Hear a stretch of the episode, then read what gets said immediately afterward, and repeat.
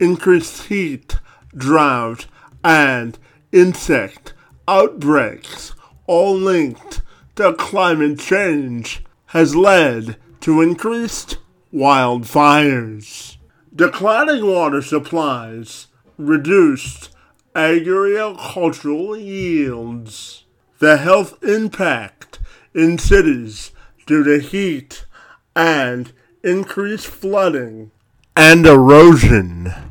In coastal areas, all are concerned when it comes to climate change, according to NASA and the federal government. As the host of the PBS podcast, the sweaty penguin, Ethan Brown, makes the subject of climate change less politicized, more fun, and easily relatable to the general public.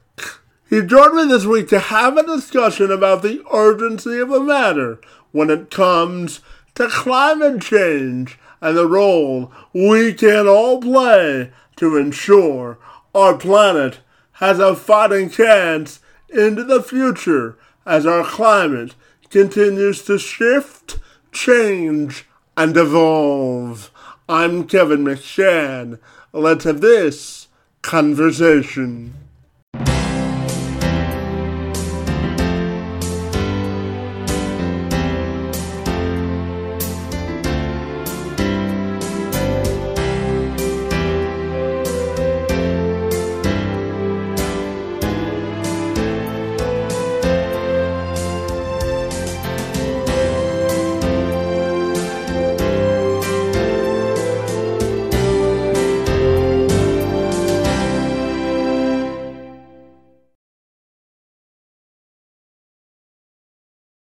As a child, Brown wasn't initially the outdoorsy type, and it took him until high school to really be exposed to the importance of climate change and how urgent taking action really was. So we began our discussion by Brown chronicling how he began his journey and being invested in the urgency of the matter. Yeah, I think I was never an outdoorsy person growing up. Um, I wasn't like out in nature camping or anything like that. So when I first learned about climate change, I was certainly really scared and uh, concerned, but it wasn't something I found interesting or fun to learn about. And so it really took a lot of time for me to be able to actually develop an interest. Uh, it really took until I got to college and started taking some academic courses.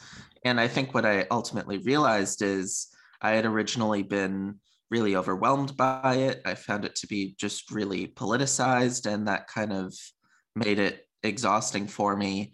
And that's why I ultimately created the Sweaty Penguin to try to provide something different for folks like myself at that age who might be feeling overwhelmed and want to learn about climate change in a way that isn't uh, isn't depressing, for lack of a better word.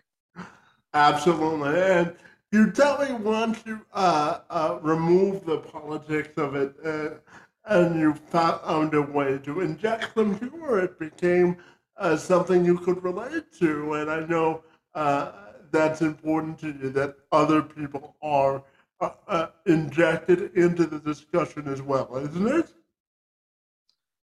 Yeah, absolutely. I think um, a big switch that the Sweaty Penguin makes from a lot of environmental news. We very often see all the facts and science and politics and opinions all jumbled together into one thing.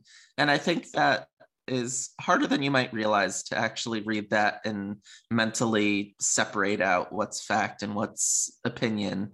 And so the Sweaty Penguin very consciously has uh, in my opening monologue, I'll talk about the problem and I'll very much zero in on what the science is, how it affects the environment, but also the economy, health, justice, national security, etc. And then we talk about solutions. And when I do that, I really just talk about options. So I'll talk about a variety of different policies or technologies or what have you, and how we could implement those. But I really discuss the pros and cons. I'm not saying like we have to do X, Y, Z, if that makes sense. Yeah, absolutely. And tell me, Ethan, when you uh, talk to people on your show, what's the one thing that you come away uh, uh, both encouraged, surprised, or uh, uh, it lets you know that there's still more work to do when it comes uh, to climate change? I think what's encouraging is I've found that people have this idea of this environment versus economy uh, dichotomy where the two are uh, opposing forces. And I found that the exact opposite is to be true in almost every instance.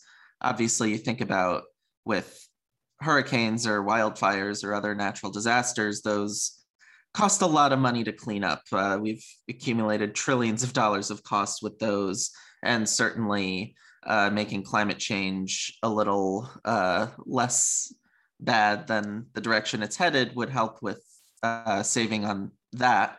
But also, even in the present tense, uh, solar and wind are increasingly becoming some of the cheapest energy sources out there.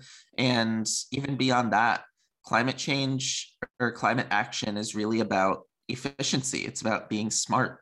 You think about if your heating worked with less energy or um, you let's say rather than buying five t-shirts from a fast fashion chain you bought one sturdier t-shirt that takes less inputs to make and doesn't disintegrate when you put it in the laundry you save money so all these different ways that uh, whether it's individually or as a whole economy, you actually save money by helping the climate. I think if people understood that aspect, um, they would be a lot more excited to pursue climate action.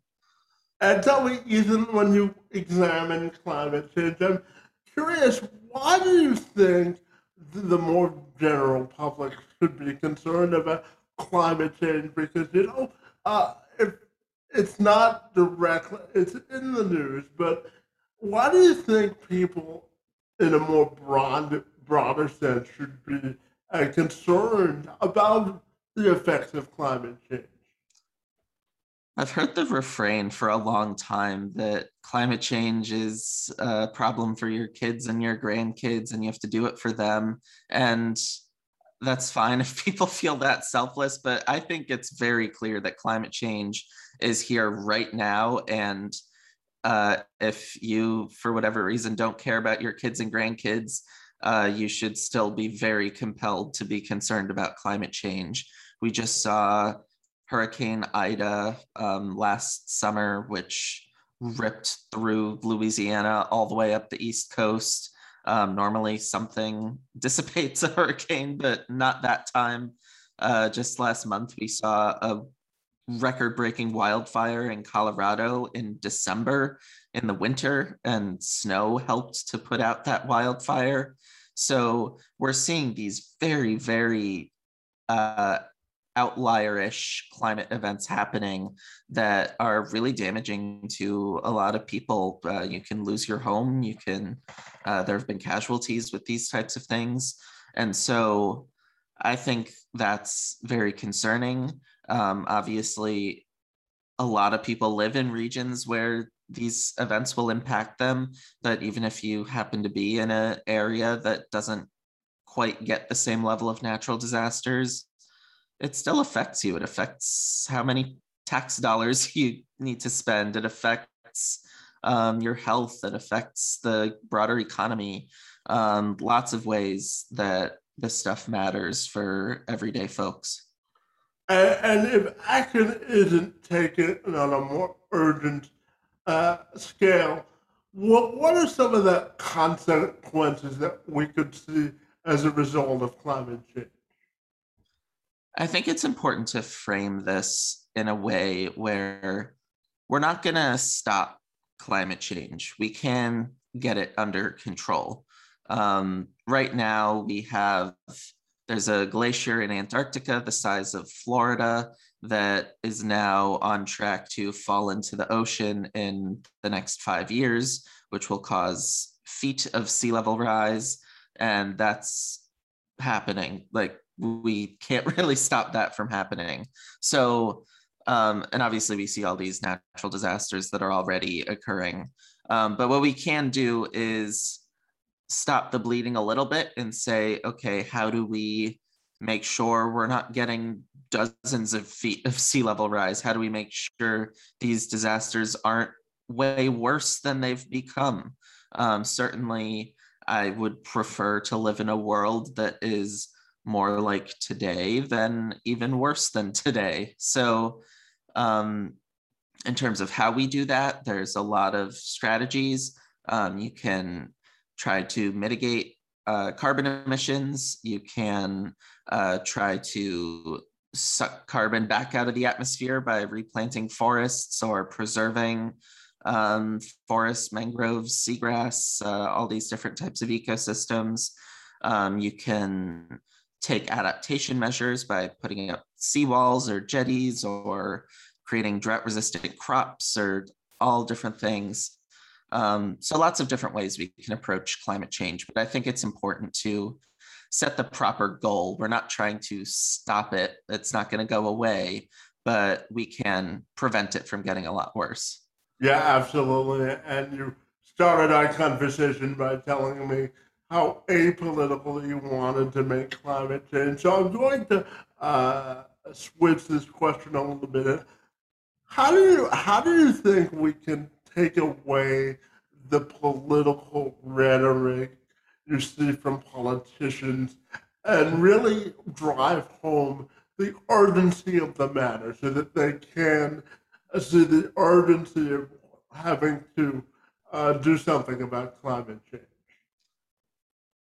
It is odd how politicized climate change got when there is uh, so much science involved. Um, I think that it's important to understand that fixing climate change does not require a big hands on government regulatory approach. It can. A lot of people are advocating that path, and I think that's one viable option.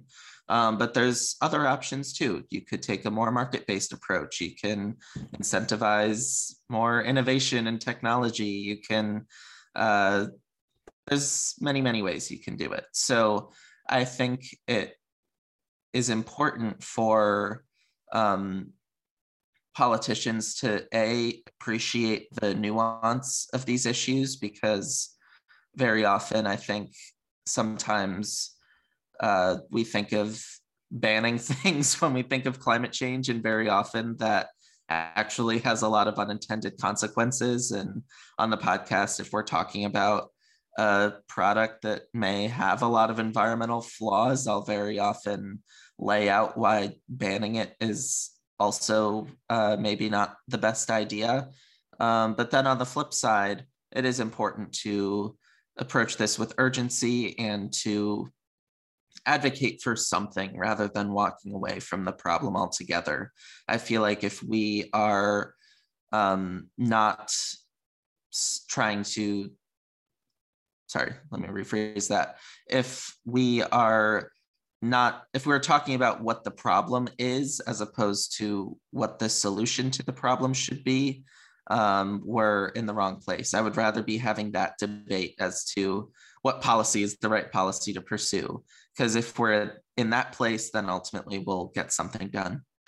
Yeah absolutely. And tell me now uh, more in depth about this one penguin i know that you also talk to leading experts on the show but you also try to inject humor so that people uh, can make uh, climate change a more relatable topic so tell me all about the show buddy yeah, so each episode focuses on a specific environmental issue. We've done everything from uh, a whole bunch of foods like chocolate and coffee and beef and tea to animals like uh, orangutans and sharks to various chemicals to little facets of international policy making, uh, everything you can imagine there. Um, each episode has two segments. First is a comedy monologue. It's loosely inspired by like a John Oliver, Hasan Minhaj in terms of how it's structured and uh, that there's jokes integrated with uh, an actual bit of journalism. Um, beyond that, I think it's very different. Um, and then the second segment is an interview with a expert, and we uh, specifically interview professors and researchers. Um, I feel that they're sort of the best folks to kind of be an introduction to these different topics. And we've interviewed folks from all over the world. At this point, I think we've done 11 countries across five continents. So we've uh, had the pleasure to talk to some really cool people. Yeah, absolutely. And I, am curious for you on a, a personal scale, but how has hosting uh, the podcast really sort of uh, changed the way you view climate change and impacted your life? I think that it's given me this bizarre in-depth knowledge into a lot of really random things um, which has been very cool um, i have a degree in environmental analysis and policy but that has really given me just overall framework so i understand how the issues work how they might interact i can look at a topic and say okay I, i'm researching sharks i can expect that uh, because of warming oceans. I'll research if that affects them. I'll research if overfishing affects them. So I have these like frameworks I can use. But the podcast has really opened up my eyes to a lot of very specific issues, um, which is really interesting.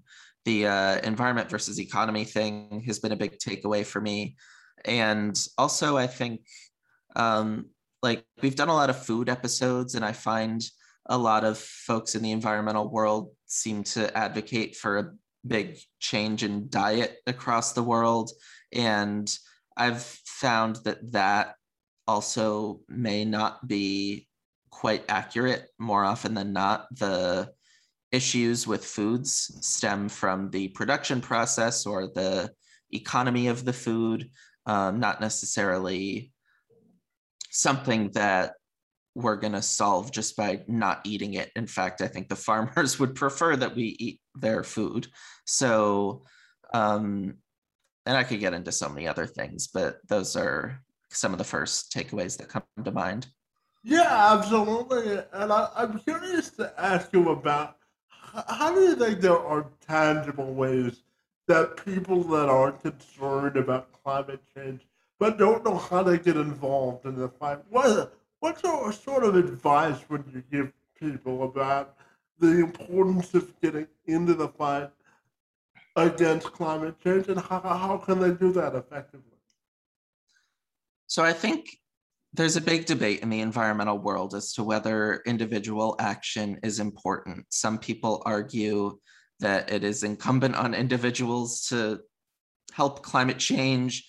Others argue that saying individuals need to act is just uh, deflecting from the real problem of corporate emissions. I think there's a middle ground there. In terms of what individuals can do, I think any action that will spur community level change is the best type of action. So I'll give five very quick uh, ways you can think about that. One would be find low hanging fruit. So if you're not a big meat eater, sure, you can cut back on beef. Beef is a large source of emissions. If you're not a big fashion person, which I am not, uh, you can wear your clothes out as long as you can. Don't bother buying new clothes, save some money there. Uh, so things like that. If one of those things sounds like something you're not going to be able to do, don't worry about it. I think that um, it's like dieting. If you try to take on too much, you're just gonna fall off the wagon. Two would be to do your research. Um, things like buying a new electric car will actually accumulate more emissions than just using your current car to the end of its life, unless it's got ridiculously bad gas mileage. because you think about the inputs that go into making a new car that has emissions of its own. So being smart about these issues, doing your research, not just doing a solution because it seems trendy, but actually learning what the right solutions are is important. Uh, three would be to uplift others who are doing good things. Uh, there's a lot of vegan bashing in the United States, and I'm not a vegan. I love meat, but um, I also think vegans are doing us a solid by uh, eating a more carbon free diet. So, um, certainly, I hope that they can get a little less uh, bullying from people in the US. Um, and there's other ways this plays out too. Um, four would be to find ways to use your voice. Um, certainly, a lot of people have taken the activism route or the volunteer route, but that wasn't for me. I went to a protest once and absolutely hated it. I felt claustrophobic and overwhelmed. Um, but I found my voice by writing and using comedy and creating this podcast. Um, so whether it's something like that, whether it's uh, doing something at your job to help your company be more sustainable, um, a number of ways you can approach that. And then my last thing, um, gosh, I totally slipped my mind. Um, yeah, so yeah, there's four for you. I'll, yeah, there, I'll let you know if I go. think of the fifth. Yeah, it'll come to you after we're done recording, I'm sure.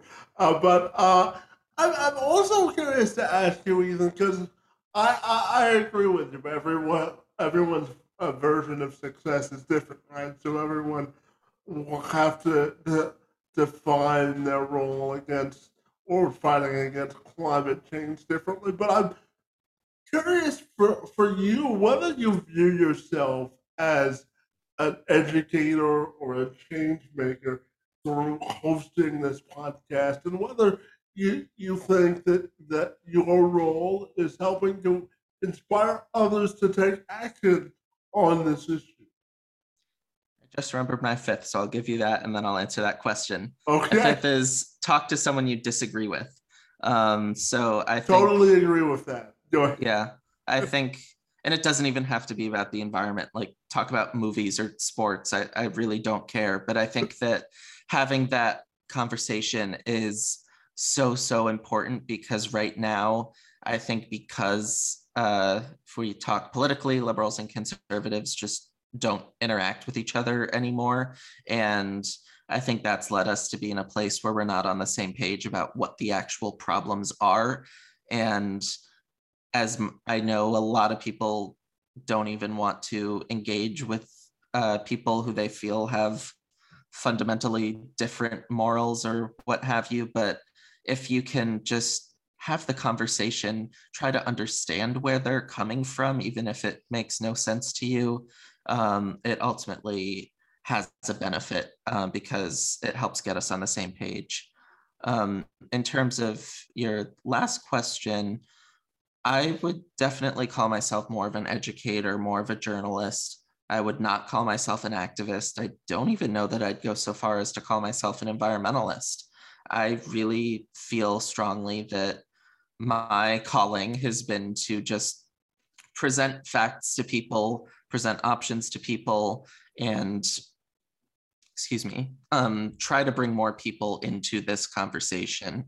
Um, I feel like once you're at a point where you understand what's going on and you want to start debating policy, then you're uh, you've graduated any need for me talking at you. So there you go. Yeah, absolutely. My final question for you, buddy, is I'm I'm curious to ask you about your own personal and professional legacy and how you might want that uh, to be defined. Yeah, I think I did have the opportunity to work with some activists through an internship in college. Um, I, like I said, I went to a protest and I found that they really, really enjoyed that work. And I think about what would happen if we just solve climate change or we get it to a place where we're comfortable. I have a feeling they'd want to keep fighting for something. Um, and I don't know what that would be, but they really seem to enjoy doing that. for me, I really came in not wanting to be here, but feeling like this is so urgent. I have to do something if other people aren't seeing this. And um, that's not to say I don't like it. I definitely do. Um, but I've had to find ways to like it by trying to make it funny for myself. So to um, my hope is that we can get climate change under control and maybe I can shift gears and look at a different issue and then look at a different issue after that, but not um, like I really do enjoy just telling stories and communicating and hopefully adding humor. Um, and so that's what I hope to be doing throughout my life. And if I'm talking about climate change in 40 years, then I'm probably going to be bummed because I would much rather us actually get this under control and not have to worry about it that far in the future. Yeah, absolutely. And I have one follow up question for you. I'm, I'm curious, where did your love or, or, or uh, propensity for wanting to inject comedy or humor come from? Where uh, does your comedy passion lie? I'm curious. I've always been a big fan of comedy and was not naturally a comedy person, but I think in middle school I joined an improv class and really enjoyed that. Um, in high school, I tried out for the school improv troupe, did not get in, not even close. Um, but I still liked comedy and uh, sort of waited for an opportunity. And eventually, a couple of my friends were launching a satire publication at my high school. And so I joined that. Uh, my senior year, I actually became editor in chief of it. And then in college, kind of a similar thing happened where I joined their satire publication. Um, the it was sort of a lot of the higher up people were kind of on their way out. So I actually became editor in chief of that one my freshman spring and ran that for two years. And in that time, we grew to a 90 person team doing daily articles, quizzes, podcasts, videos, um, all from when I joined. And it was really just me and a couple people on their way out. So those were really amazing opportunities for me. And that gave me like six years of satire writing experience going into making this podcast. So obviously there's many ways to create entertainment, but for me, comedy seemed like uh, something I had a lot of experience with and something that I thought would offer a very different angle on climate change. We like to say sometimes climate change is a laughing matter. And um, I don't know that many other people are doing something like that. Uh, yeah, you may be. Uh an important unicorn in that uh, situation for sure. But Ethan, tell me if people want to get connected with the Sweaty Penguin or you personally, what's the best way they can do that, buddy? The Sweaty Penguin is on all your podcast platforms: Apple, Spotify, Google, etc. Um, we are at thesweatypenguin.com. Our partners at PBS Peril and Promise are at pbs.org/slash Peril and Promise. Uh, we're on Instagram, Twitter, TikTok, Facebook. And if you want to support the show even further, we have a Patreon page, patreon.com slash the sweaty penguin. There you can get merch, bonus content, and a whole bunch of other cool stuff. So uh, that helps us fund our show and helps us connect with our audience. So do check that out. Fantastic. Well, I want to applaud you for the work that you're doing in a very important space. And I want to thank you for taking a few minutes to talk to me about the urgency of climate change and how, how we can inject humor into a ser- serious discussion. Your time, energy, and efforts on my behalf are most appreciated. And I want to thank you for being here this morning. Oh, thank you for having me. It was great to chat with you and explore some of these issues.